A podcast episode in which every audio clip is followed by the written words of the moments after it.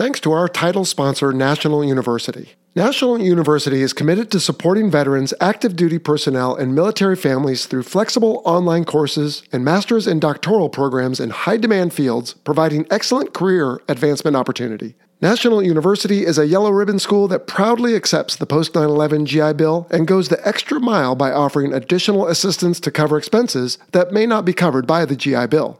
To learn more, visit nu.edu forward slash veteran. Everyone knows the star of the hit movie Top Gun was the F 14.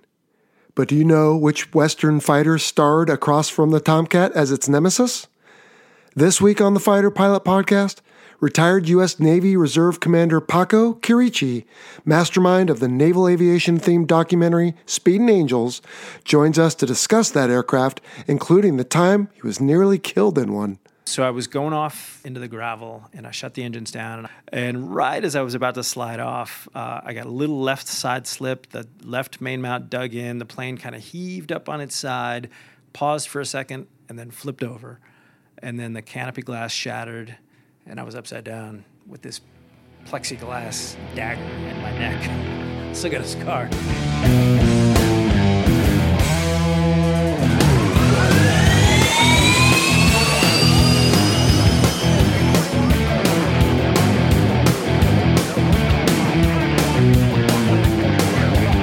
Strap in for the Fighter Pilot Podcast, the internet radio show that explores the fascinating world of air combat, the aircraft, the weapon systems, and most importantly, the people. Now, here are your hosts, retired U.S. Navy fighter pilots Vincent Aiello and Brian Sinclair.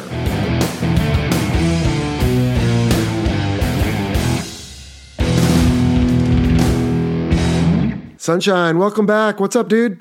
Thanks, Jello. Whole lot of nothing. How about you? Oh man, life is good. Just still same old, same old. But man, what about episode 42 of the F 14? That thing rocked it. Dude, epic, venerable F 14, and uh, quite impressed with the uh, fan responses we got. Fan responses were fantastic, actually. And the feedback that I received was they loved the four way discussion with the bantering. They loved the audio, and that's thanks to our friends here at a local studio and they loved a lot of the like Bic pen lid tricks and workarounds. And so we're going to take all that on board, and I think we need to make our future interviews more like that. That's a great idea. Cool. Well, I think everyone just loves the F 14 anyway. And this week on episode 43, we have the F 14's nemesis, at least in the movie Top Gun, and that is the F 5. And we will get to that interview with our guest Paco in just a little bit. But as always, some announcements and listener questions. What do you think? Sounds like a plan. Okay, cool. Well, let's see. First up is Patreon. We've had a very busy week. We have new division leads John Clark, David Penny, and a person who, instead of being recognized, would like to donate this in honor of a McDonnell Douglas engineer, Mr. Mike Watkins. We also have Patreon strike leads Eric Brinkman, Chris Delwo, and Stephen, or Stefan maybe, Coate. And then we have a new Patreon Air Boss and Sunshine. If you recall, the Air Boss, that's like the kingpin. There's only so many of those. Absolutely. And that's a lot. Yeah, that's a lot of help. And that is Joshua P. Walden. And by the way, Joshua is also an extreme model builder. And we'll talk more about that in the future, but he might just be building a model for the show that we could possibly raffle off or give away later. Oh, is there any way we could show some photos of progress? Ooh, Good idea. Well, we have some photos on there. In fact, he's going to customize it, Sunshine. There might be our names on it, you and me. And depending on who talks to him last, I suppose we'll put the name either on the front seat or the back seat. now, there's two S's in Sunshine, fellas. ah, very good. Yeah, that's right. Nice. Well, Excellent. Thank you very much, gents. And thank you, Joshua. Oh, for sure. All right. Well, let's get into the listener questions. You want to take this first one? Yeah, you betcha. So, uh, Patreon division lead Peter Lee asks, why is having a college degree a hard requirement to become an officer in the armed forces in order to start down the path of becoming a fighter pilot? Isn't there some other means of evaluating a person's educational aptitude? I only have my high school diploma with some college coursework completed, and I have gone on to have a pretty successful career working for a Fortune 500 company. I have to wonder how many candidates would potentially qualify to become a pilot if the college degree requirement was recommended as opposed to being required. Do you want to take that, Jello? Yeah, that's a good one. I, you know, I think of this as kind of a self screening process. In other words, if you want military officers to have a certain level of education, number one, but also a certain level of drive, well, then those who can make it through a four year degree and earn a college degree are the ones that you're going to choose from because they have proven that they can do it, and as such, then have met arguably an arbitrary requirement, but at least it distinguishes them from the rest. But also, I don't know about you, Sunshine. Of course, you went to the boat school, but for me, I did a lot of growing up at college. I learned a lot of things, not just the different courses and the work in those courses, but I learned a lot about myself and dealing with others and being organized. And so I just think it's a very obvious, logical requirement, and it helps kind of screen those out who are willing to do it versus versus those who aren't. I don't know. What are your thoughts? Yeah, I totally agree with you, Joe. It seems like historically, the kind of our culture here in America has thought of a college degree as being a signal of both kind of strong critical thinking as well as communication skills, kind of the polished stuff that you need for upper level management. But uh, you know what? Honestly, there was a recent Brookings Institute study that shows that college is uh, so accessible nowadays that it isn't really as good of an indicator as it used to be. So take it for what it's worth, but that's still one of the hard and fast requirements for being an officer. Yeah, I agree with that because I know plenty of people, including my brothers, who, like Peter, don't have actual four year degrees, but are still very successful. So I'm certainly not going to say you're not going to be successful without the degree. But for something as large as the military, again, I just think it makes it very simple to say, hey, this is just a requirement to perform at this level. And oh, by the way, the airlines do the same thing for airline pilots. And so it just to me seems logical. So awesome. All right, next let's take a phone call. Hey, Joe and Sunshine. Uh, greetings from Blighty. This is uh, Jim Hearson. Uh, just saying I love the show. It really eases my commute and the content is really spot on. So I've got some random scattering of questions that I'd like to just run by you today, if that's okay. Um, first one up, ACM. Uh, did you two guys ever duke it out? And if so, who came out on top? And if you never did, then who would? So I don't know if you want to put a whole episode to one side just to discuss that one. Uh, second one on the, uh, I understand you've got the Blue Angels or representative of the Blue Angels joining the show, hopefully shortly. Uh, I've read somewhere that they uh, have some quite extreme trim bias settings. I'm not sure which axis, but interested to know the uh, rationale behind that and what and whether that translates into uh, any operational considerations out in the fleet. Um, Negative G, what, what is the limiting factor? Is it the pink squishy body in the seat or is it the airframe? Uh, one for Sunshine, uh, aircraft design, if ever you get onto the F4, interested to know, um, we've got dihedral wingtips and anhedral stabilators, so quite interested to have an explanation on that. And finally, um, endurance, uh, what is the limiting, limiting factor? Is it the actual uh, pilot's butt on the uh, hard ejection seat, or is it piddle packs, or is it uh, oxygen, or what have you? Uh, but interested to know um, the answers to that. Oh, and finally, footnote: the Royal Air Force Aerobatics Team, the Red Arrows, are visiting North America this year, so if they're apparently you check them out. They fly the Union Jack with a lot of pride and precision. Anyway, uh, love the show. Look forward to hearing some responses hopefully soon. Okay, take care. Thanks. Bye. All right, Jim several parts on that one there, Sunshine. Let's see. First, he wants to know if we ever dog fought. I guess would be the word. Is, is that now, past tense? Yeah, dog fought. I guess. Right. I don't know. Yeah, yeah. dog fight. Now, no. we we didn't know each other before we ended up at our what turned out to be twilight jobs in the Navy, mm-hmm. and in that job. We never actually even flew formation, let alone fought off each other. I didn't fly formation with anyone for the last two years of my career. No, we really didn't. But Jello, how was your neck during your depot tour? Uh, it didn't feel too bad, except that I was just continuing to age anyway. But okay, you know, you, you probably would have won, to be honest with you. lose sight, well, I, lose the fight. I me. did win because there was one flight that we had, and I just threw a video of this on Instagram recently, where I was in the back seat. So I was at your six o'clock the whole time, dude. You were getting, you were getting gunned. You were inside of my control zone, dude. uh, disturbing, but yeah, who knows? I mean, when we were younger, I'm sure it would have been a very even match. But anyway, uh, that's a good one. Well, yeah, hats off. I defer to you, Jello, and that you're the Top Gun grad, so I think you would have beaten me, and as the TPS grad, I could have built a one heck of a PowerPoint presentation explaining exactly why. well, I, don't know. I was never all that good anyway. But anyway, hey, with this second question there with the Blue. Angels, you, and not to give too much away about the show, but right. you might have some recent exposure to this one. So why don't you take that part? Yeah, so I got to hang out with a good buddy of mine who's a former Blue Angels skipper. And he, uh-huh. mentioned, he talked to me about the artificial feel spring. So that spring is going to be uh, an aftermarket, if you will, attachment to the stick.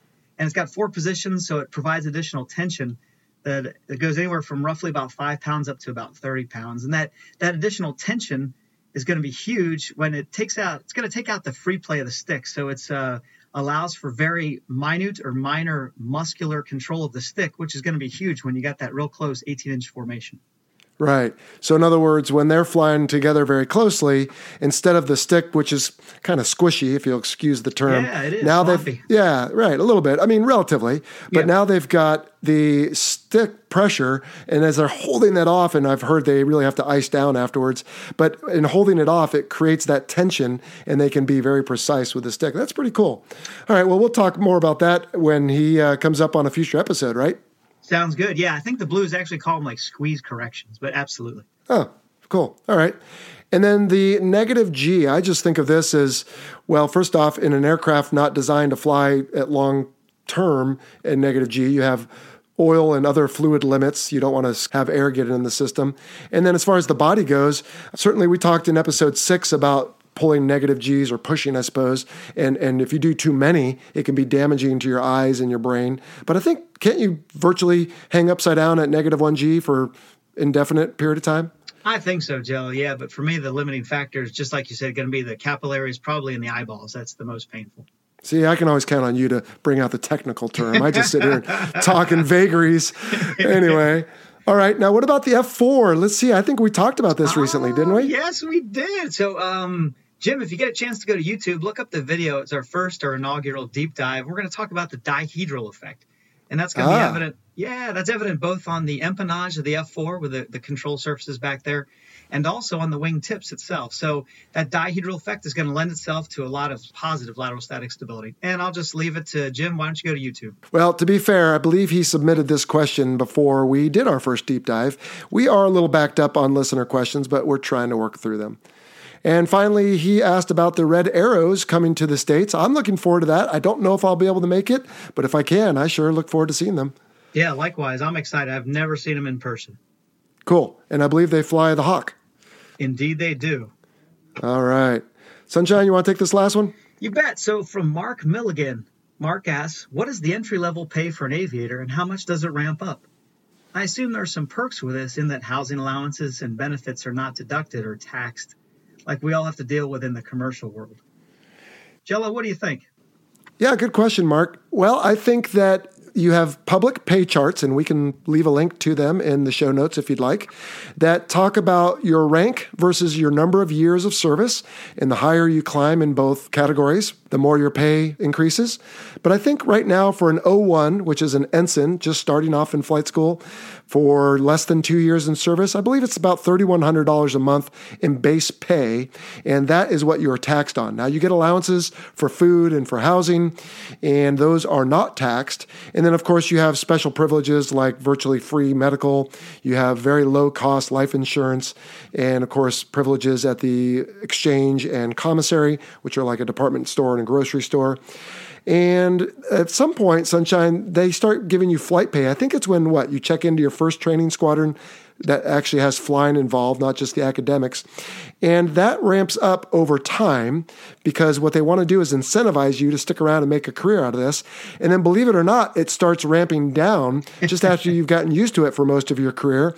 And it starts going away. And by the time I retired, it had almost gone completely away. So I was getting effectively a pay cut every year. But yeah, I don't think most people join for the money. I think they join for the fun. I don't know. What do you got to add there? Uh, yeah, so Jello, you're spot on. Obviously, an, 01 under two years gets around 3,100 a month, and then the BAH, that basic allowance for housing, is going to be geographically specific. So for San Diego, it's 2,400. Flight pay initially is 150. Little food money in there, and you get about 5,700 a month, which turns out to be about 69,000 a year. And then, as you said, it, it creeps up, and that fly pay actually kind of uh, peaks, if you will, at $1,000 a month And then you and I, as we retired, it was down to 700 and it eventually dwindles to 450 a month. Yes, that's right. Okay. So on that 69 ish, I forget what you said already, thousand Yeah, though, they're, Mm-hmm. they're only being taxed on maybe 40 of that effectively because some of those allowances are not taxed, like you said. Yeah. And then you said geographic. So if someone lives somewhere less costly than San Diego, let's say Oklahoma City, then they're going to get less for their housing. Is that what you're saying? Yeah, it's basically, I believe that it's based on the average rent for an area. Okay. And then I think there's also some effects on your allowances, whether you are married or have dependents or not, et cetera. So, anyway, good question, Mark. Well, Sunshine, I think we better probably get to the interview. We've got, I think, a slightly longer interview than normal, maybe not compared to the F 14, but you had a chance to listen. Uh, any lead in thoughts before we get to Paco? It's just cool to finally hear Paco, and uh, I didn't realize that uh, the movie that he helped to create. So, bravo and Paco, and I say we just uh, start the interview. Sounds like a plan. Let's get to it. All right, today the Fighter Pilot podcast is in Los Angeles, California, and we are talking the Northrop F5 with retired United States Navy Reserve Commander Paco Chierici. Paco, welcome to the show, buddy. Glad to be here. Excellent. Well, we are going to hear about the F5, but first let's hear about you. Where are you from? What have you done, and what are you doing now? I am from the East Coast, uh, moved around a little bit, but went to high school in Rochester, New York. Okay. And then uh, went to Boston University on the ROTC scholarship. And uh, out of there, I uh, got accepted into the flight program in the late 80s. It was a great, Okay. time, great time to be alive, fog All a mirror, and, Yeah. uh, and go fly jets. Right after Top Gun. Okay. exactly. And then uh, went down to flight school, uh, managed to go to Corpus Christi, Kingsville for intermediate and advanced, and then selected for A6s, flew A6s for a few years until my squadron got decommissioned, and then uh, transitioned over to the F 14 and flew that uh, for another few years. Um, and at that point, I had 10 years in the Navy, and it was time to kind of make a decision. So, uh, for family reasons, got out and uh, thought I'd never fly again, uh, at least uh, not fighters. Okay. And uh, a friend of mine that I was in 213 with uh, called me up and said, "Hey, VFC 13 is taking applications to go fly, you know, the F5 as a reservist." And I could not put my package together fast enough. it had been nine months. Uh, my hands were shaking. I was right. cold sweats.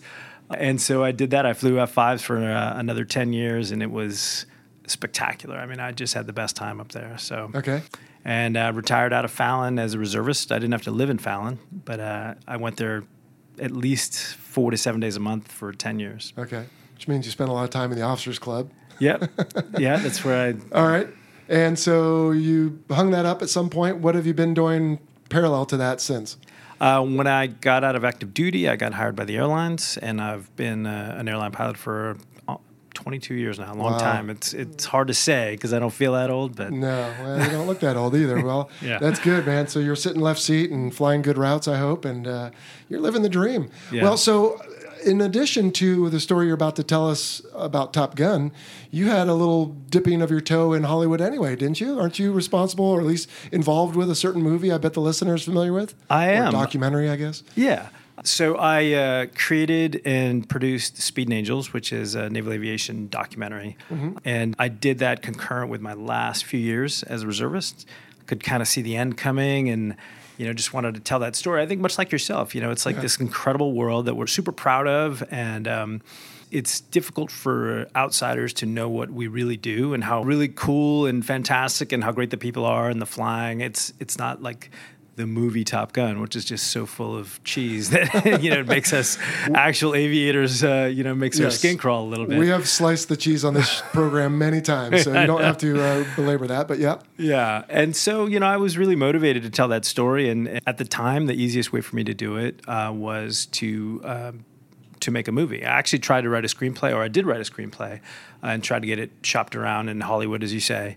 And when that uh, was not successful, I I decided to make the movie. I went out and raised a bunch of money, and um, a friend of mine is a, a really fabulous director.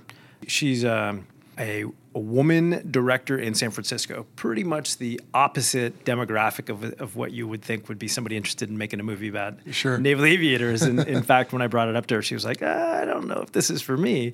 Uh, and I just convinced her to come out to Fallon with a camera and start filming, you know, just around the ready room talking to some of the guys and uh, you know looking at the planes Sure. and the desert and and she just she was smitten she fell in love with the, Cool. with the story you know Yeah. so All right. And so, what happened? I guess we can go on a quick tangent here. What? So we mentioned Face Shot on episode two with Ferg, Uh-huh. also of Yeah, yeah, VFC yeah. 13 fame. And so, what has happened to Face Shot and Megan since the filming? Are they still active they're not they're both out of the navy on their own decisions? I hope.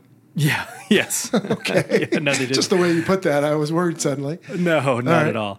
Um, no, they both had great careers. Um, both of them ended up as rag instructors. Megan was a Super Hornet rag instructor out in uh, Virginia Beach, Okay. and uh, Jay was a, a Baby Hornet instructor down in um, in Miramar. Okay. And out of those tours, they, for separate reasons, uh, decided to get out. And Uh, We all do at some point. yeah, neither one of them is a pilot anymore, at least not professionally. Wow. I know it's kind of weird. Yeah. They both work in the business world. They're both very successful. Uh, I mean, I, I talk to them all the time. They're both really, really great people. No, that's awesome, man. And, and you still have some stuff going on, but we'll wait and save that till the end of the interview here. Okay. But yeah, very cool. I know a lot of people have enjoyed Speed and Angels, and I only watched it recently. I'm afraid to admit, but I enjoyed it as well, and it was very well done. So, on behalf of the listener, thank you for that.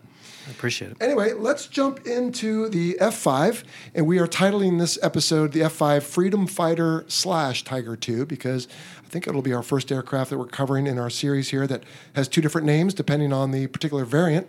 Right. And let's start off with what it was designed to do. Well, the F5 Freedom Fighter, the A and B, uh, were designed to be uh, light fighters, basically. They, like the, uh, and they were designed initially to be sold to foreign military.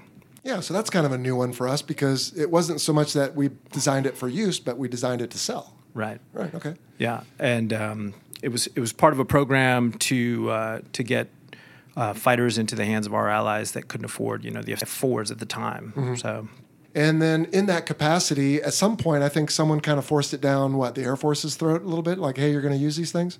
Well, I think part of the problem was that the sales were lagging because it was an airplane that wasn't being used by the U.S. Air Forces, Ah. uh, and so foreign militaries were a little bit, you know, they were a Leery. little bit put off Yeah. about buying something that was just, you know, they, they thought it was a lower quality. So the U.S. Air Force ended up standing up a squadron, and then they sent it overseas uh, over to Vietnam. It was actually fairly successful, did really Mm-hmm. well, and that spurred the sales of the airplane. And as the nomenclature suggests, it was intended to be a fighter, but I think in Vietnam it had some success as an air-to-surface uh, platform as well. Yeah, I mean, I think much like the F4, which was intended to be just a fighter, you know, once the necessity dictated that you strap some iron bombs on the bottom of an airplane and you have a perfectly good airplane, then it go. was, Yeah. it, did, it ended up being a pretty good uh, uh, air to ground platform Sure. as well. Okay. And I think at the time when they designed it, they had sort of day VMC type intercepts in mind. So not really an all-weather. No. Even for that era, and you flew the A6, so you know, of course. Yep. but, Um, all weather, night, et cetera. This was more of a day, good weather type aircraft. Absolutely, yeah. And when we flew it in Fallon, uh, the only thing I didn't like doing in the F5 was flying it at night or IMC Right. because it really was not designed for that. It was Right. it was a nightmare flying that. Well, and on that note, we know now what it was designed to do. What does it do well? And I guess in all of our discussion today, Paco, we need to think about its operational existence, but also really kind of how we used it and use it. Yep. Well, I think what it did really well um, is what it was actually designed to do. It was designed to be a, a light, uh, inexpensive uh, air-to-air platform for countries that couldn't afford the the best of the best, and it it was proliferated around the world, and we'll get to that later probably. But you know, dozens and dozens of countries and hundreds of these airplanes uh, were built um, by license by other countries as well. It was really an effective air-to-air platform. Right. What we, the United States, ended up using it for is an adversary airplane, uh, and it simulates the MiG 21 almost perfectly. If you Right. take the VN diagrams, and I'm, I don't know if your listeners are familiar with the VN We've touched on those uh, on the episodes, yeah. Okay, so if you if you overlap overlay the VN diagrams, they're incredibly similar. So, So the- turn rate, turn radius, uh, speed, bleed, or addition, all those different things at a certain altitude, certain fuel weight Exactly. are very comparable between right? the MiG size, the size of the Right. Yeah, yeah, airplane. true.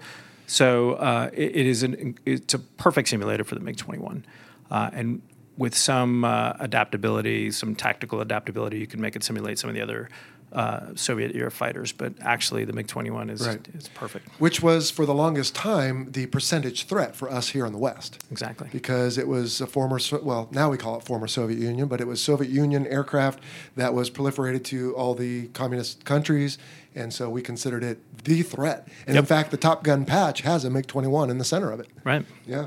Okay. Well, they haven't updated that, and I don't know that they ever will. I hope not. I read that 2,600 of these were built. Let's rattle through the different variants. Oh my goodness. Okay. well, You got your notes handy? I've got mine here. so there's the uh, F5A and B, the Freedom Fighter, Right. and um, there's the E and F, which was the Tiger II Any idea why they changed the name? I couldn't find any data on this. So, to Tiger. yeah. It was actually after that. It was named after that uh, Vietnam uh, program. So Oh, okay. I, I can't remember exactly the nickname that the Vietnamese gave the airplane, but it somehow sounded or related to Tiger. Okay. Yeah. And then the most recent variant is the F5N, which was built by the Swiss and called something else. But once we uh, brought it over here to the US for use as an adversary platform, we, we gave it the uh, November nomenclature. Okay. And then I read that there was an RF5 such and such, I guess a reconnaissance variant, but you can slap a pod on just about anything these days. Right. So I think they changed the nose cone Okay. of the plane. Oh, they and- did on that one? Okay, Yeah. not just the and, pod. and there weren't many of those built, maybe literally like a, a few dozen. Right. Out of the hundreds and hundreds of, or thousands of, of F5s that were Right. built, just a few of them.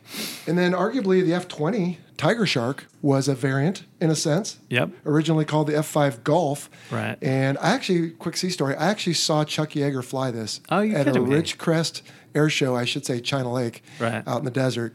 And I was too young to really know any better. But, Right. you know, here comes this airplane, it's going fast, and I'm young and impressionable. It's cool. Yeah. And someone said, "Oh, that's Chuck Yeager," and I was okay. Well, that's great. Who's that? Yeah. but yeah, I, I had a chance to see that fly in the '80s out in uh, Ridgecrest. That was pretty cool. Well, Bob Hoover was the test pilot for the original F5. Is that right? Yeah. Wow. There Another another big name Oh in, yeah. the, in the aviation show, history. That's yeah. right. And then the T-38. Right. Isn't that arguably a variant as well? Uh, I guess. I mean, I think the T38 came first. Okay. Uh, so the F5 was de- adapted from the T38 design. The Talon Right. used, I think, still in the Air Force, right? They haven't replaced it yet. Uh, I think the Air Force is, but I know NASA, for example, is still using it. We had a gentleman on the show who flies them as part of his Okay. when he's not going into space training. And and the U2 guys still fly them as well. Yeah, yeah. And little known fact, it was sort of the the basis design for the uh, Hornet. That's right. So Some of the features or technology was t- taken from the Northrop F5 and T38 Right. and turned into the YF17, which we have discussed on this show before. Excellent. And then the foreign variants, you know, they might put a letter in front of the F or a letter after the 5. Right. But if Wikipedia is to be trusted, 35 countries at one time, yeah, it's incredible. including the former Soviet Union. Yeah. Well, they got them, I think, from the Vietnamese once. Well, so when we pulled out of Vietnam, we left, I think, about 100 or 80 or so. Yeah. Well, they, we, they had been given to the South Vietnamese. Right. You know, when we left, we said, okay, here, take these F5s That's and right. good luck. And then that, yes, and that didn't work when the North invaded the South. Yeah. And so a handful of them found their way into the Soviet Union, where they flew them for a while. Yep. And reverse engineered, as I understand. And then apparently it got too expensive to keep them flying. But I guess fair is fair. I think we've probably done something similar. yeah, I would is my- imagine. Is my guess. Yep. Rumor right. has it. Yeah. And, the uh, the Iranians, I think, is probably the most interesting because they obviously they had some uh, from the pre-revolutionary When days. When we were friends. And when we were friends, Yep. uh, that including uh, as well as the uh, F-14, which they still fly, And the F4. and the F-4, right? Yeah. Uh, and I think uh, they are actually pr- not just maintaining their F5s, but they're producing new airplanes that they're calling Really? something totally different, but they're essentially F5s. Right. Okay. So, Wow, I did not know that part. That's pretty cool. yeah. Now, what can you tell me on this show? We sometimes say, "Why does it look the way it does?" And and this is, I think, a question I came up with. For example, I never knew until someone told me that the landing gear on an A4, which I presume you flew in training, I did, yeah. uh, was super tall because the A4 was designed to carry a nuclear bomb, and at the time the bombs were really big. And then the F8 Crusader has the variable angle of incidence wing, and the F14's got the swing wings. Is there anything particular about the F5 that is dominant in the way it looks or was designed into it, at least that you're aware of. And I don't mean that to be insulting, but I don't know of any features. And I did tell you what the question would be. So what did you find out? Well, the best thing about the F5 is that it looks fast no matter where it is. If it's parked on the ramp, it looks like it's going Mach 2. But probably a design feature more specific to what you're talking about is the uh, the Coke bottle design, as they call it. So. I'm no aerospace engineer. I'm, I'm about to embarrass myself, but it, it, the design itself allows the plane to go through the speed of sound easier. Huh. That's as far as I'm going to go with that. Well, I tell you what. So you and I are recording this. At some point in the future, Sunshine and I will digest this, and then he can comment afterwards on that because I'm, I'm did- excited to hear that. He did teach aerospace at the academy, and he was a test pilot grad as well. So we'll have him comment after the show in the uh, follow-on notes, if you will. Perfect. You know, to your point though about looking fast, I have two older brothers, and when we were kids in the '80s, when Top Gun came out and all that, we used to build models down in our room at night when we were supposed to be sleeping. We'd all squeeze into one room, and we loved the F5. We Right. had built a couple models. We hung them with fishing line from the ceiling, and Yeah. and I posted an image of one recently on Instagram because we do something different every day. And my brother, out of the blue, who doesn't chime in too much, he's like, "Oh man, I always love that." You know, it kind of brought us back to those days. So it does have a very interesting and fast-looking design, which is why it was chosen for something we'll talk about when we get to the notoriety Oh, yeah. in a little bit. Um, how about the armament that it carried? And then we can talk about what it carries, which isn't a whole lot anymore. Yeah. But uh, at- one point, it carried a lot of different ordnance. Sure. Air to air, it basically carried the, the AIM 9 Sidewinder, right? and uh, two 20 millimeter cannons made by Colt Browning, which is kind of cool. Yeah, single barrel, right? So they're not Single barrel. I'm Gatling sure I never got to fire one, but I'm sure it Oh, sounded really great. Oh, I'm sure. All right. You Uh, remember how many rounds? Hate to put you on the Ah, it spot. was like 250 per. Okay. Oh, so per. That's not bad. Yeah, so not not a ton, All right. and I'm sure it was a pretty slow uh, rate of fire. Probably single barrel, single barrel. Sure. Yeah. All right. Uh, and then a variety of uh, iron bombs, uh, rockets, uh, and uh, Mavericks. I think. Oh, did it? Okay. I think so. I know it had napalm. Yeah. Saw a video of that. Well, yeah. And A- rockets, but nothing anything- real cosmic. I'm guessing like laser guided or walleyes or anything. You It's know, about as in, big as a in reading walleye. through it, I, s- I saw that I think the Saudis put uh, a laser pod. So, Okay. uh, you know, there wasn't a whole lot of detail, but if you're going to put a laser pod, you're probably going to put some sort of an LGB Sure. package on that. But, Sure.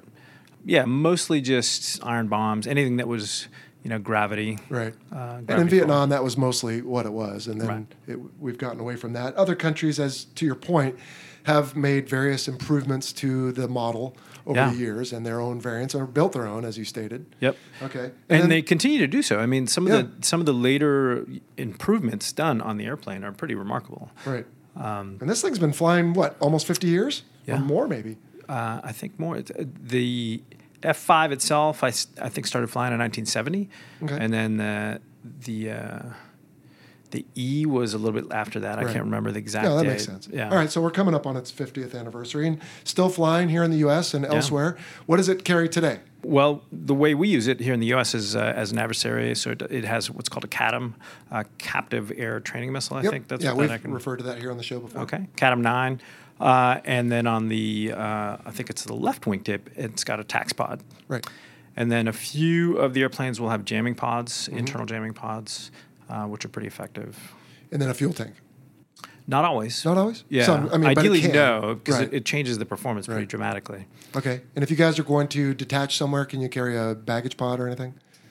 I never saw one. You never saw one? Okay. No. Yeah, Right. it's just there was a bunch of room in uh, in the turtleback Right behind right, you? right behind you, Okay. but not. And then uh, a lot of the airplanes had. Um, the uh, the guts of the machine guns were taken out, Sure. of the cannons were taken out, so you could slip a bunch of bags in Oh, there cool. as well. So Bags, we'll put in air quotes. Uh, we, we had a guest on the show talking about in the good old days making runs for lobster and beer and other things. But I heard that. I heard that episode, and I did that as a stash ensign. Did you really? I was in uh, VF 43 in Oh, dear. Oceana as a Uh-huh. stash, and we used to go up to Brunswick to pick up lobster every once in a while. There you go. Yeah. And just again, I don't know if we've used that term, a stash ensign, meaning you were looking for a job while you waited for your name to get called for to start flight school. Yeah, and there were Right. lots of us back then. Oh yes, I was even a stash as a as a student in 1992. Okay. And then I think the other term you threw out was TACTS pod. I think we've covered that before, but that's just the instrumentation pod Mm-hmm. that we carry, just like a CATM nine, and it beams back and forth information for the folks on the ground. Okay. Uh, let's see. How about performance? How high? How fast? How many G's? 50,000 plus, although Okay. I never went anywhere near that. All right. Um, it was about a 1.5 fighter. I think I, I Mach saw 1.5? Mach 1.5, yeah. And I saw 1.4 pretty frequently. Okay. I don't think I ever saw 1.5. And it would pull, let's see, the G limit was 7.33.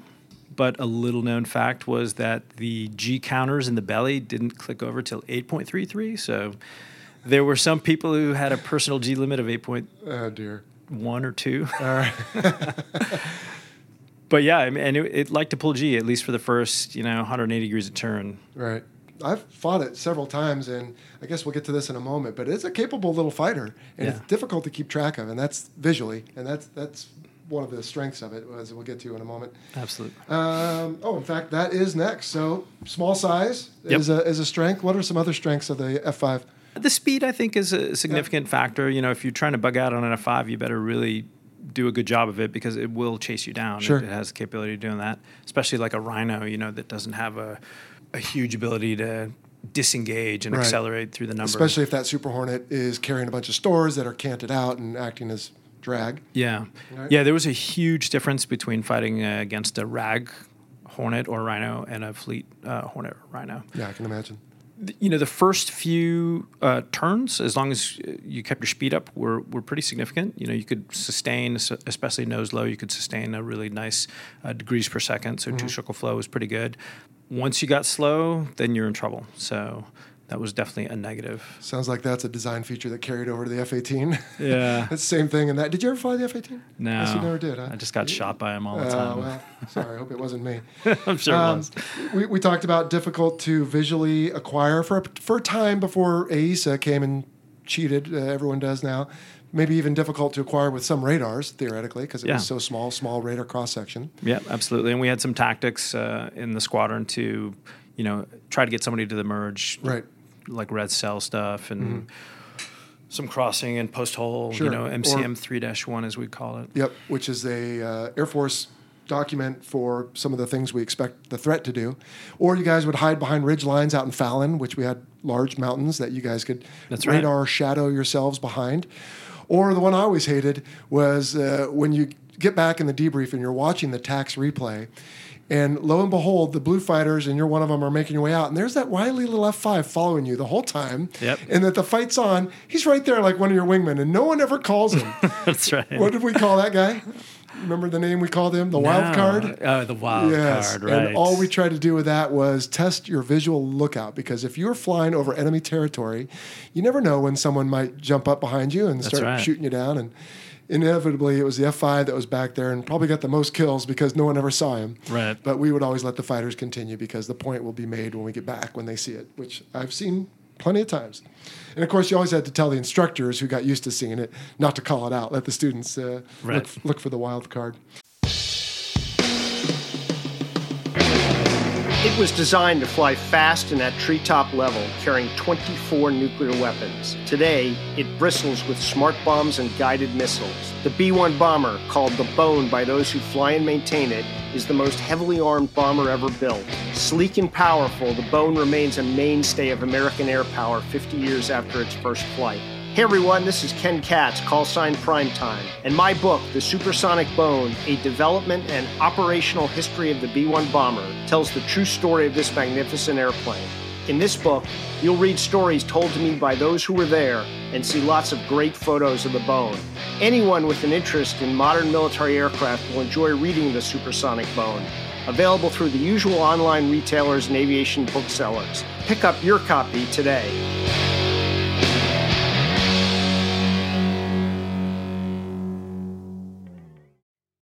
All right, now, so when weaknesses here, I think we talked about early on as a fighter operationally, some of the day limitations and the radar and ordnance, et cetera.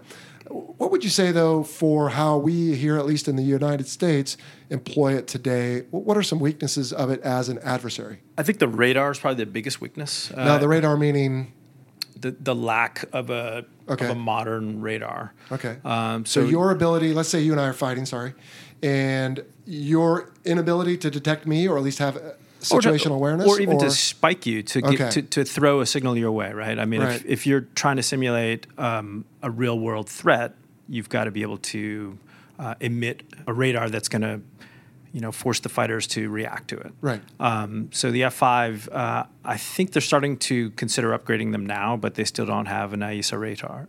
Um, they, just have this uh, APG 68, I think it is. So it's Is that the same one? I think the F-16 has that. So is that is it's it the same? It's not the F-16 Oh, then radar. or So maybe that's a 66. Ah, boy, we'll have to Yeah. we'll have to clean this up in the uh, post roll here. Yeah. But okay, so it has some radar, but It's got a it's point- got a basically it's got a pulse radar. Okay. And it's Wait- a range of roughly 20-ish miles. Okay. So it's it's not really useful to simulate, you know, enemy radar tactics. We don't have uh, raw gear, although I think the F5Ns have some pretty good raw gear. I was getting out of the squadron right as we were starting to pick up some ends. Uh, and when I was there, they still hadn't been coded correctly, Mm. so we couldn't use raw tactics. Okay. Um, but th- I think that's important to have to be able to do is to have the bandit, you know, utilize raw tactics so Right. that the fighters know what the, their enemy aircraft is is going to do when they when they lock them up. And let's expand on that because I don't know that that's come up before. So I think the word raw they've gotten away from, but I think it used to mean radar and homing warning or something like that. R A H W. But at any rate, all we mean there is radar warning receivers. So Right. your passive sensors on your aircraft saying that hey, there is RF energy out there that's hitting me, and oh by the way, using some behind doors with no windows technology, hey, I think it might be this kind of radar, so we can, in some sense, get an idea of what's looking at us. Right. And, And it can in discern between air to air and surface to air and a direction. Thank you. And so what you're saying here is if I am again in our earlier scenario out operating against you, your ability when you and I get back to the debrief to tell me that yes, I was spiked or not, and that's the word we use for having picked up that energy, means I can either if you tell me you're spiked, then that is confirmation that I'm doing my job. Right. If you just can't tell me, it's a limitation on your platform, Yep. and that's a bummer. So that is in effect a weakness on some of the F5s is your inability to tell me that in the debrief. Yeah, and I I'm not sure that they haven't upgraded that. Right. Uh, I hope they have. I mean, I think it's a fairly significant. Okay. How about fuel? Would you call that a limitation? Uh, it depends. Right. Uh, you know, if you're just going out and doing a one v one, you know, you have enough for uh, you know three really good engagements, which is plenty uh, in a training. Mm-hmm. Yeah, you can't remember much past that. At Exactly, least I had a difficult time. Too many turns. That's right. And if you throw a tank on, you can go out and do you know 1.5 air to air. You know, Uh, big time. Yeah, Right. Mm-hmm. exactly. Sorry, a 1.5 hours. So I, I mean, I think it does pretty well in that environment. It's not great at it. Uh, you know, we could even double cycle every once in a while, which means we would we would have two sets of fighters come out, and the, and the airplane would actually be able to stay airborne long Right. enough to be, uh, you know, a radar blip, uh, something for them to shoot at. Sure. It just So- meant you had to not use the gas pedal, or in our case, the, your left hand, quite as much. And if you did get to emerge, and it was the exciting, fun part, finally, Yeah. you had to really temper it because you could burn up that whole second wave of gas in Yeah. a few turns if you're not careful. Yeah, that's right. right. I mean, when we were doing in-house one v ones, we could easily be out of gas in 20 minutes. Oh, gosh, Just yeah. go up and do a quick, three quick engagements, come back in for the break, and Wow. that's it. We're bingo fuel. Okay. How about other avionics? Uh, do you guys have now a recording system of some sort so you can? Nope. Wow. Yeah. Okay. Not even the old three quarter inch we used to have in the early F 18s. No. Um, I'm guessing that's coming along. And I know there are some companies, not to get off on too much of a tangent, but there are some companies that also bought some foreign jets back, Mm-hmm. and they are trying to upgrade them to almost like a fourth generation standard. Yep. I just got a call from a good friend of mine. Oh, yeah? Who is involved with that? He's going to go moonlight with them? I, you know, he, that's what he called for. Oh, yeah? Uh, All and right. he, he was giving me the sales pitch, and Oh. it sounds amazing. It Yeah. really does. I mean, it's it's kind of like what we were talking about with uh, some of the modern upgrades on the Right. F5s. You know, you you throw in uh, AESA radar, really nice uh, raw gear, whatever we call the the newest nomenclature yeah, I didn't mean to call you out. But yeah, That's all right. Yeah. Uh, you know, helmet mounted queuing system, Mm-hmm. some sort of a off bore sight, high off bore sight, uh, CADM, and all of a sudden you've got a really, really capable airplane. Right. Uh, Which is still so- difficult to see. Yep. But the performance wise, I don't know if they're doing anything to the engines, but it's still going to be kind of a Cat 3 type For sure. speed, G, energy, bleed, and addition, et cetera. Absolutely. Yeah, that's that's correct. But it's relatively cheap to operate. And I don't mean cheap in a pejorative term, but it's affordable. Absolutely. Yeah. No, that's that's a, a big factor, I think. You also don't want uh, you know, Top Gun exists to train up the fleet to counter like the really high end SU 27, MiG 29 type airplanes. Right. Uh, but like you were saying earlier, the percentage threat is still something a little bit less than that. Most countries don't have huge fleets of SU 27s. One of the things I really, really loved about the F 5 uh, as a, an adversary airplane is that if you lost to the F 5, you did something wrong. And there was a really, that was a great opportunity to learn Right. you were supposed to beat that airplane. And you know, I think that's maybe more difficult if you're an adversary guy in an F-16. You're going to win maybe most of the time, right? Possibly, so, yes. Yeah, Right. Uh, or even in a Hornet. Um, so it was a perfect training platform for you know the percentage threat. And if you lost, you could put that big red square on the uh, on the whiteboard and On say, the, on the dead fighter. on the dead Right. fighter, or, or at that decision point, you're like, all right, here is your BFM error, and it's Right. very clear and it's very distinct, and, and you should learn from this. Don't don't ever do this again. Right. Uh, you lost sight, or you know, you reversed uh, in front of the the bandit, or something like that. It was it was easy to to see where you made that one mistake that Right. led to the You know, and a quick tangent on that because there are magazine articles to this effect, and we might at some point get a guest on here to talk about being an adversary pilot. But is there a certain element of your ego you have to put in check that if you died, that's actually good? Or do most adversary pilots accept that as part of their training? That, in other words, you don't want to go out and win every time because if you do, that means the real fighters that are protecting you when you're asleep at night aren't doing their jobs. So is there an element of conflict for you that while you want to win, it's better if you lose? Or has this ever come up? Absolutely. I think it goes back to my point earlier is that you could kind of fight the F5 as hard as you wanted, and you still should lose, right? Um, and if you, I think you would do a disservice to the student if you just let them win against Right. an F5. Right. So you could, you know, you could be fighting that plane as hard as you could, and you should still lose to a Hornet. Right. And if you didn't, then you had that great point to make Right. you didn't want to win necessarily. You didn't cheer your your victories, um, but it was it was really nice to be able to say, "All right, here's what happened. Here's where here's where you made a mistake. You should learn from that." And uh, usually, like if you took a, a rag student out on a one v one grad hop, um, you would get three engagements usually, and they might lose on the first one, and the second one they might be neutral, and by the third one they they had it figured out, and they were, Cool. you know, if not gunning you, they were getting a good AMRAAM shot on you or something Right. like that. Yeah, and that is what makes adversary pilots professional pilots because they know what they're there for and they can bring out the salient points in the debrief. Yeah. And if they die, they can feel okay about that because that's kind of their lot in life in a sense. Yeah, absolutely. Okay, cool. All right, moving on. Where would the listener have seen the F5 or what is it notorious for, if anything? Yeah, it was absolutely. It was the MiG 28 in Top Gun. There you go. Painted all black and, and nefarious looking. Um, yeah, so the, the F5 cruised around as a MiG for for the movie and in, in history now. Yes. Well, and so they had, I understand, based on an article you sent me that we should really link to in the notes because that was a really cool article. There was a lot of stuff in there that I learned. But they painted, I believe, two F5E single seats Right. and an F5F two seater.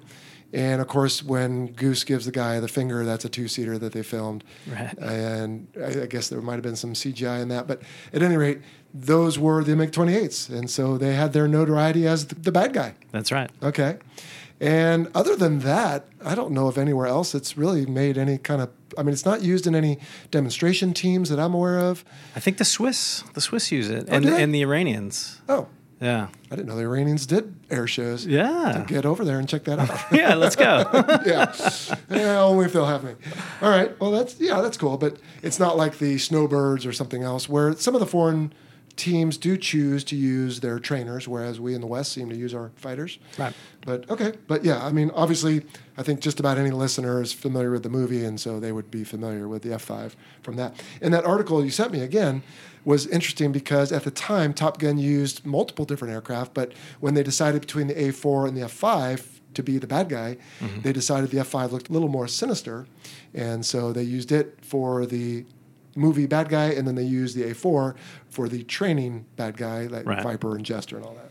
yeah. In VFC 13, we always had one plane painted black. I think there still was when I left there back in 2015. Yeah. And I think it was the two seater, actually. Yep. Cool. Yeah, it was. We called it Fight Central. Nice. That's the one that everybody saw. You know, and a good friend of mine was the CEO at the time. I really kicked myself for not getting over and getting a backseat ride in it because I've flown in so many others. And just we never got around to it because it was available just about whenever. And so until Right. until it became a crisis at the end, and I tried to do it, and he was busy or I was busy, never got it. But oh well. Is that Ferg? Uh, Ferg was there, and then he turned over to Wayne Ottinger. Otter, Oh, yeah, was a good buddy of mine. Yeah, he's he's. Uh, I think he's still flying it actually in a new capacity as leadership for the Air Wing or something. Oh, nice. Anyway, all right, buddy. Well, how about a good sea story involving the aircraft? How many hours did you end up in it? Just under a thousand. Just under a thousand. Yeah, okay. 980 Anything something like harrowing or exciting or fun Yeah.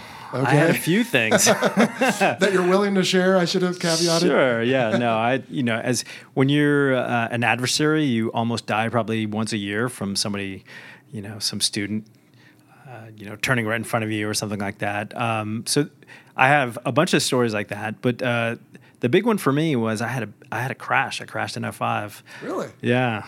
And I rolled it and I almost cut my head off.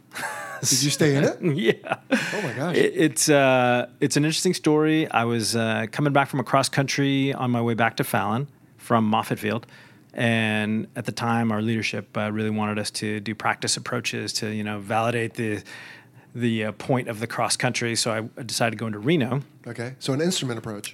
Instrument approach into Right. Reno, although it was a beautiful day, you know, Cavu day. Uh, I didn't know because I couldn't pick up ATIS coming over the mountain. We only had one radio in this airplane. Oh wow. So I couldn't pick up ATIS coming over the mountains, and I turned on final, uh, and Tower told me that there were 30 knot crosswinds, uh, which at the time was below the the NATOPS limit for the F5. Did you create a limit? Sort of. Sorry, I'm, I'm derailing your story, but you can come back to that if you want. Yeah, there was a, there was a, a sad mishap after mine, which Oh, wa- like right. a couple days afterwards, actually in Fallon, a gosh. Hornet guy, and that created the limit. But anyway, so I'm lined up on the long runway uh, in Reno, which I think is the it's the inboard runway. And the F5 lands hellaciously fast. It's like 180 knot approach speed, and you're about 165 or so over the fence, and you touch down um, a little bit slower than that so I decided to bump up my knots just a little bit, Sure. Safety margin. safety margin. And uh, when I was about three miles out, uh, they asked me if I could sidestep over to the other runway, uh, the shorter runway, which is 9,000 feet. Okay. Um, because they had some airliners waiting to take off. Right. No big deal. 9,000 feet. You know, Fallon's only 8,000 feet, or one of the runways there. Right. And so I came in uh, at about 190-ish knots, started slowing down as I was uh, approaching, and and uh, a 737 was taking off upwind of me on the other runway, and I felt this huge burble start to sink, goose the power, and I floated down the runway for about a thousand feet. Still not that big a deal, although I, you know, I probably should have gone around in Well, the plan was to do a touch and go, right? no, because in Reno you have to do a full stop Oh, okay. Don't allow touch and goes on an right. instrument approach, practice in- instrument approach. So I touched down and I didn't know it because it was the upwind wing, but my tire blew as soon as I touched down. The left tire blew. I didn't feel it. Normally, if you, I don't know if you've ever had a blown tire, but you feel it right away, you know, just flopping away and it just feels really weird. Uh, but I, I had no sense that anything was wrong with the airplane. And in the F5, unlike most Navy airplanes, you aerobrake for a while. So you keep the nose up and you just kind of let the, the aerodynamics of keeping the nose up and the drag there uh, slow the airplane down to about 100 knots, drop the nose down, and, uh, and then start putting the brakes on. Uh, well, when I put the nose down at about 4,500 feet remaining, I put my foot on the brakes and my left foot went all the way to the floor. Uh, and So the brake lines were probably severed. it was gone. There was nothing right. there, uh, and I was too slow to take off again. Uh oh. And there was no long field gear. I put, couldn't pull a chute because of the crosswind. I would have weather vaned into the you know the nose into the wind and rolled. Okay. Uh, and so and this plane was an E. It wasn't an N, so there was no anti skid. Oh gosh. So I started putting you know the, as much pressure as I could on the right brake to start slowing down, and it quickly overheated and blew. And so now I'm skidding on two metal wheels, rolling. Not ideal. Not ideal. Uh, going down the runway, sort of very slowly, painfully slowing down, and uh, it was it was my birthday, and my wife was throwing a party for me. It Just keeps getting better. oh yeah, it was a great day. uh, and I remember as I, you know, as I passed the last taxiway, I was doing about 30 knots, and I'm like, uh, I could probably do it. But you know, the plane, like the the uh, the wheels were sort of sliding around a little bit. I was keeping it straight with the nose wheel steering, but it, it definitely wanted to skid around. And I, I figured if I tried to make that last taxiway, I'd I'd start doing donuts. So I was going off straight off into the gravel, and I shut the engines down. And I was so ticked off because I was thinking, man, I'm going to be late for my party. They're going to have to bring tires out from Fallon. It's going to take hours. And right as I was about to slide off, uh, I got a little left side slip. The left main mount dug in. The plane kind of heaved up on its side, paused for a second, and then flipped over. And then the canopy glass shattered, and you know the uh, the canopy bow uh, comes down, obviously in front of you, and it shattered into like these Indiana Jones jagged pieces, razor sharp. It bent back, cut my neck, and stopped. And I was upside down with this plexiglass dagger in my neck. Still got a scar. Oh my gosh. Yeah. And uh, And oh, by the way, with engines winding down, Yeah. and uh, but fuel and everything else, so this isn't where you want to be. No. Yeah, and uh, I was sitting there upside down. I didn't know it, but my uh, my comm cord had gotten disconnected. So when I transmitted, they couldn't hear me, but I could hear Tower. And uh, you know, I was sitting there in shock for a moment. Sure. And then I started getting angry, and then Tower goes, "Oh, by the way, Saint ninety nine, you're you're not on fire." And I'm, it like snapped me back to reality. Like, holy cow, I better get the hell out of this airplane. But I couldn't. I couldn't get out. I was upside down. I, I tried to climb out, and uh, there just wasn't any space. So I was stuck in it for about I don't know, 15 minutes or so. Wow. What did they finally do? Have to like jack the thing up or something? No, they just had to cut that canopy bow. The, the fire guys came out, you Yeah. know, from their barbecue, whatever they were doing, and Well, they don't want any excitement, but you provided them some. Yeah. Holy smokes. Okay. So obviously you rebounded from that both physically and flight status solely. yes, yeah, Okay. Well, Yeah. gosh, that is quite a sea story. yeah, that's Dang, a good dude. one. Whatever happened to that airplane? It sat in our hangar for about six months, so I could look out the window, you know, the ready room window, yeah, Sure. every day. And uh, they finally uh, put it back together and gave it to the Marines. Okay. So it was it flew again. It flew again. All right, as did you. Well, Yeah. there's a happy ending. Good. Yeah, Uh, Thank you. That's a that's a great story. You did say the word ATIS. I don't know if we've ever talked about that. That's just the automated terminal information system. It's a frequency you can dial in, and you can hear what an airport's duty runway is, the weather conditions, and any notices they might want the airmen to know. Like the wind. Like the wind, which sounds like you knew about, but you did your best. Dude, well, wow, that is crazy. Thankfully, you made it out of that okay and back to flying, and the aircraft did too. Uh, gosh, that is, yeah, I don't know. I don't know what to say to that. Yeah.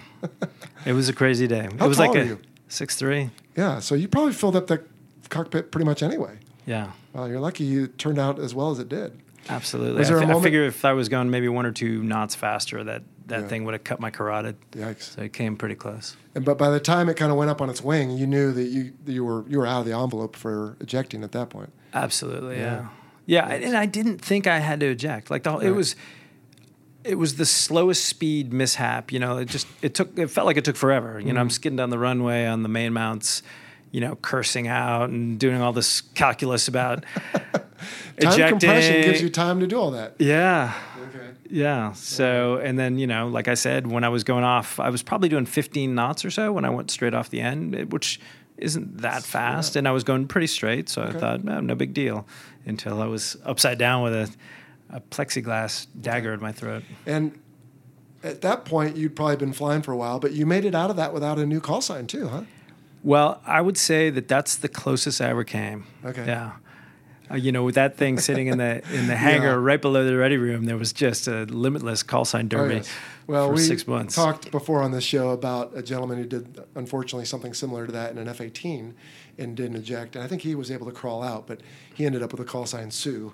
This, Yeah. this side up. Oh, yeah. And so, Oh, yes, they, uh, and they painted his name on the jet later with a little arrow pointing Nice. normal up. Of course. So, yeah. So you you made it out in a sense unscathed, uh, in a sense. Anyway, all right, Paco. Well, that is a great discussion on the F5. Thanks very much. It's still flying, right? VFC 13 is going to fly this thing for a while. Absolutely. I think it'll fly forever. You Okay. it's Marines still a- fly it, I believe. The Marines fly it. There's two Navy squadrons, one in Key West and one in Fallon, and, Okay. and the Navy's have one. Um, sorry, the Marines have one in Yuma. Okay.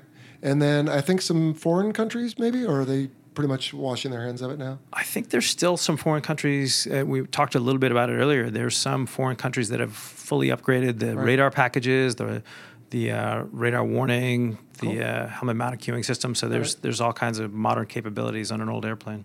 Well, okay, so it's got a bright future. What about you? I mean, you've got a good gig going. What's the future hold for you? Yeah, well, much like with Speed and Angels, um, you know, I love telling the story of the Navy, uh, and uh, I have got this uh, creative bent that you know I, I enjoy and, and can't really get rid of, no matter how much I try.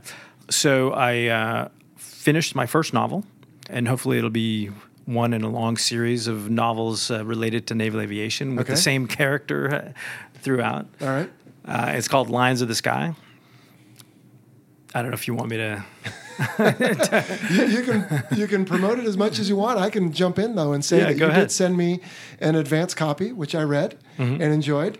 And to me, I read that before I watched Speed and Angels, and I wish I'd have done it in the other order because they seem somewhat related in the sense of it's a journey. Yep. There's the hero's challenge and the ups and the downs and the comic relief, all the things any good story needs. Right. And a lot like Kevin Miller's books, who I think you told me you've collaborated with Yeah. you have taken this world that you and I lived and told it with a story. And to be fair, stories need to be exciting. So there are some latitudes that you've taken.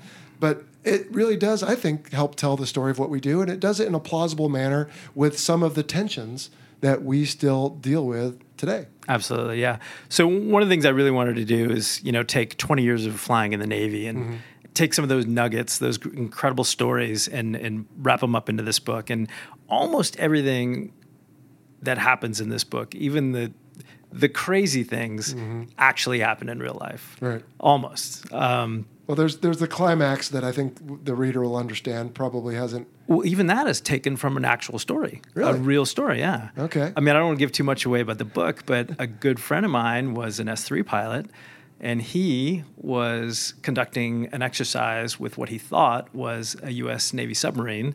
Turned out it was a Chinese submarine. Oh, wow. That got irritated and called in for fighter support, and they actually launched fighters. Uh, to, to come after uh, you know to, to protect their submarine, Right. Holy Uh, smokes. and unlike my book, the uh, you know in, in the real world, it got diffused very quickly. Sure.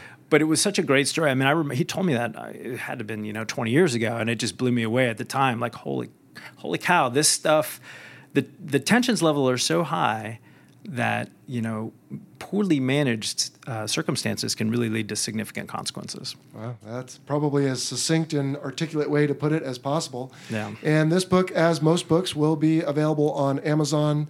What was the release date? I mean, you can pre-order it, but what what day is it actually out? Sure, it's available for pre-order now, and it comes out uh, on April 12th Of 2019. of 2019. Okay. Yes. Excellent. Well, we will put a link to the book in our show notes, as well as feature it on our shop page in the book section. And yes, I recommend it. If people liked Hoser's books, they'll like yours. I think it's right there in the same genre and same excitement level.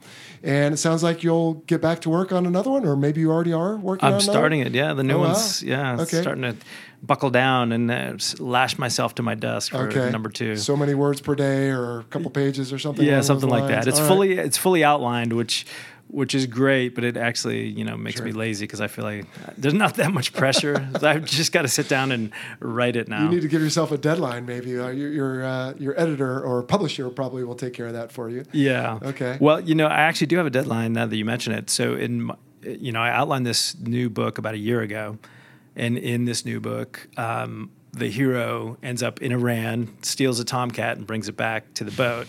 And I just found out pretty recently that the next Top Gun movie, something similar happens. Oh. So. Well, we'll pretend that they got the idea from you. Well, yeah, I don't, I don't know that it matters. It's a pretty logical, you know, assumption.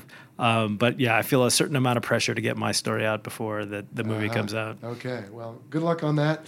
As far as the rest of the things go, though, with you, I mean, you're going to keep flying the airline gig. Why not? Yeah, good absolutely. benefits, good compensation. Yeah. And um, all right, so dude, future is bright for you, and uh, I'm excited for you, and I'm, I'm glad we were able to make this happen. We've been working on this interview for a while. Yeah. I'm happy to promote the book for you the best we can, and any future books you write. So just let us know when those are getting close. And we're at the point in the show where normally we talk about the guest's call sign, and we really haven't identified whether Paco is your real name or your call sign or what. So, what are you willing to share with us here, there, Paco? I'll share anything. Uh, I, my my given name is Francesco Francesco ah. Chierici, and uh, when I was very young, a baby, some friends of my parents said, "Oh, Francisco, we'll call him Paco." I think it's a very common uh, diminutive for Francisco in Spanish. Okay. So I got called Paco basically from birth, oh, okay. and everybody in my family calls me Paco. Uh, so when I got into the Navy, you know, they tried a hundred different call signs, and I didn't fight it. You know, you can't fight it. The sure. more you fight, the, the you know the worse your call sign ends up. And for whatever reason, I just kept ending up with Paco every squadron I went to, even after I crashed the F five. And there were so many options. Yeah. It just it it never managed to evolve into an actual call sign. There so I, I, feel like I'm one of the few Navy guys that never really wow. got a call sign. Well, I have a brother who had a name from birth as well that he's gone by, and I think somehow he even had it put on his driver's license, or it's it's an alias or something. But in your case, when you were showing up to a squadron, and they would receive the orders on you on the message board ahead of time, yeah. it would say Francesco. Francesco, yeah. yeah. Okay. Yep. And so you'd show up and introduce yourself as Paco or something, right? And, yeah. And then it just kind of worked out. Well, that's good. Yeah. It, it kind of suits you. It, it, it I guess it does. I mean, it, it must because, uh, you know, here I am five decades later still being go. called. Awesome. Well, Paco, this has been a very enjoyable discussion, not just because of the fun we've had with the F5, but because of your background flying the A6 as well and the F14. That's pretty cool and then the Speed and Angels, and now Lions of the Sky. So, dude, you've really done it all, and thank you. Thank you. How many years of service? 20. 20 years. Yeah. That's wonderful. Yeah. On behalf of the listener, thank you for that. You're very welcome. All right, dude. Well, I think with that, then, unless you got any party shots, we can wrap this up and get out of here. No, that was great. Thanks for having me. You're welcome. All right. Cheers. Wow, Jello. So he got to fly the MiG 28, huh? That's uh, pretty sweet. So that's right. Uh, what a great yeah. interview, man. I just I love the guy's enthusiasm and just uh, that creative aspect that he has that I know I don't have as an engineer. So just really enjoyed the interview. What'd you think? Oh, I really enjoyed it. And in fact, he just flew his little personal airplane into a local San Diego airfield recently, and I went and met him, and we've already become fast friends. I mean, I'm surprised we didn't know each other anyway, but yeah, just a great dude, fits right in, and certainly has a heart for telling the story. And again, Paco, thanks for coming on the show. We're glad we can help you promote your new book coming out, Lions of the Sky. And while I'm thinking about it, let me just say that we will have a link to it in the show notes as well. It will be available on our shop page, and depending on when you're listening to this, if it's in March March or early April of 2019, well, then you can pre order it. But after, I believe he said, what, April 13th, yes. then it will be available. And then at some point, I guess it would probably be available audio as well. But yeah, really cool. I had a chance to read the book. And I think if people liked Hoser's books, they'll like Paco's book. But anyway, let's get to the big lingering question in my mind, Sunshine. Okay. He and I were not aware of the hourglass shape on the fuselage. So please tighten us up on that. Oh, yeah. So in 30 seconds, uh, basically start back post post World War II, or just at the end of World War II, 43 to 45, the Germans, while they're looking at swept wing versus W wing fighters, believe it or not, they came up with, hey, this this interesting effect of wave drag and happens in the transonic region. Now, fast forward to 90 to 52, excuse me, 1952, and there was an American engineer uh, who worked for NACA, and his name was Whitcomb, and he came up with this area rule, as they call it, or the transonic area rule. So it's a it's a way to smooth out. It's a way to decrease the wave drag in the transonic region, which is roughly 0.75 to 1.2 Mach. Now, the rule says that you want to smooth out the longitudinal distribution of cross sections as easily as possible. So, what I mean by that is when you go from tip to tail, you want to have the increase of cross sectional area be very slow. So, uh, for me, that's still kind of weird to think about. So, imagine, Jello, you're in the kitchen and you're going to chop up a carrot. You chop it up into coins, right? So you want the gradual increase of coins to be very non-dramatic or very smooth, if that makes sense. As you're chopping along from nose to tail, those are the cross sections. You want the cross-sectional changes to be very smooth. If you don't have that, you're going to get an additional amount of wave drag, which is going to make it harder to slip through the number. So, uh, and then one more fact is the Sears Haack body. So I tend to think that the ideal shape would be a cigar and it's kind of been uh, conceptualized by the Sears, by the two engineers, Sears and Haack, and they came up with a Sears Haack body. So the cigar is kind of the traditional way to solve the area rule. But now, when you think of the cross sections, the cross section is going to involve everything from the wing to the control surface to the canopies and all that stuff. Well, if you want to have a gradual increase and then decrease in cross sectional area, and you have really big wings, there has to be a trade off. So you have to have a skinnier fuselage to make up for the longer wings because the cross section is going to involve all the volume or all the area really in the wing and the fuselage itself. So if you look at the um, the 102 Delta Dagger or the 106 Delta Dart, or you look at the F5, you'll notice that wasting is going to pretty much show up exactly where the wing is the widest. Does that make sense? Dude, my drool cup is overflowing right now. I just I just gained consciousness again. Uh, wait, yeah, I'm back. What just happened? Yeah, exactly. uh, I think so. I think that's a way of saying that because you have some aerodynamic effect on a certain spot on the wing, then you need to make the fuselage smaller in that spot because you want some sort of smoothing and effects there. So it's deliberate for that reason. Is that Yeah. fair?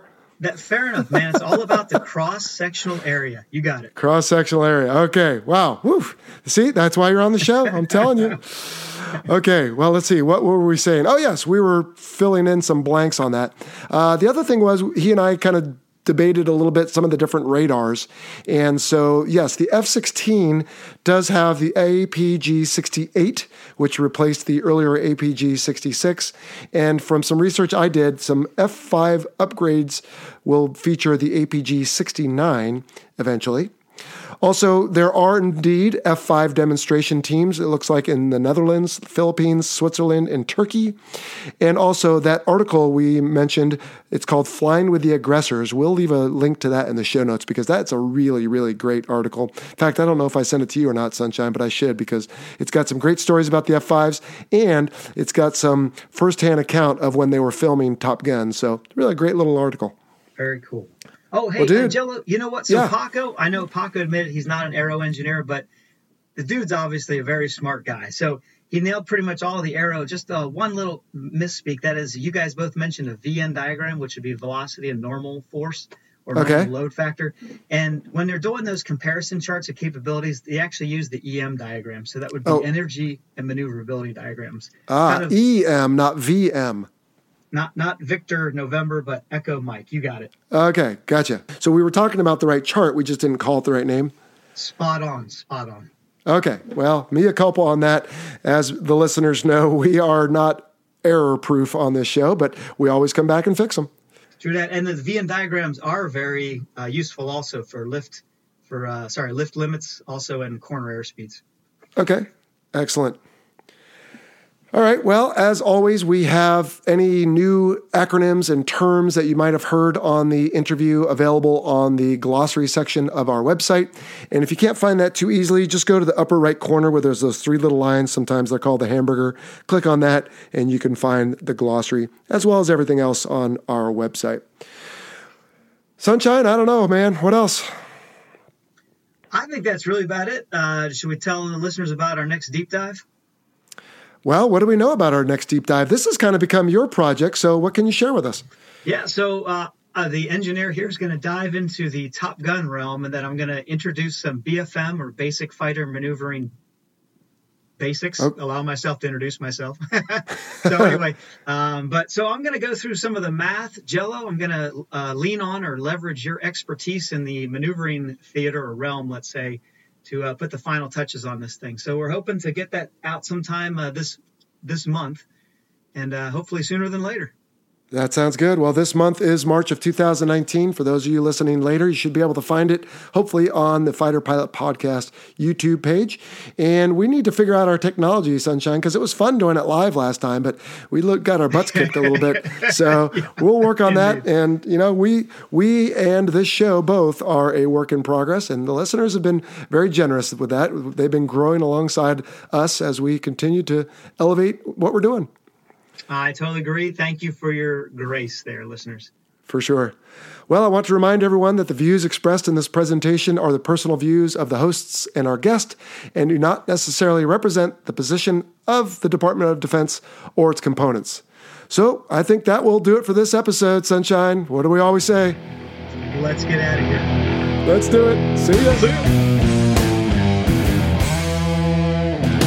You've been listening to the Fighter Pilot Podcast, brought to you by BVR Productions. Got a question for the show? Send an email to questions at fighterpilotpodcast.com or leave us a message on our listener line at 877 Mach 101. That's 877 622 4101.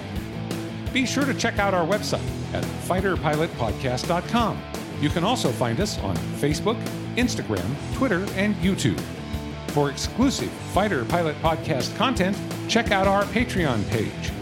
Please like, follow, and subscribe to the show. And don't forget to share us with your network. Thank you for listening. Hey, just real quick before you go, I realized we had some audio challenges on Sunshine's side of the interview there, but we figured it out too late. So, our regrets, and I know you'll give us a little grace for that. Also, if you enjoyed Paco, there is bonus content available on our Patreon page. So, head on over and check it out.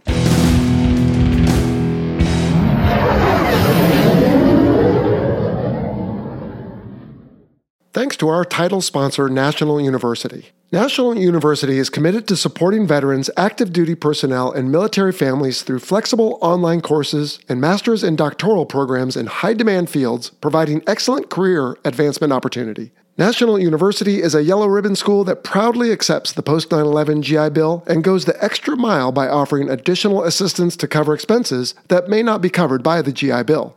To learn more, visit nu.edu forward slash veteran.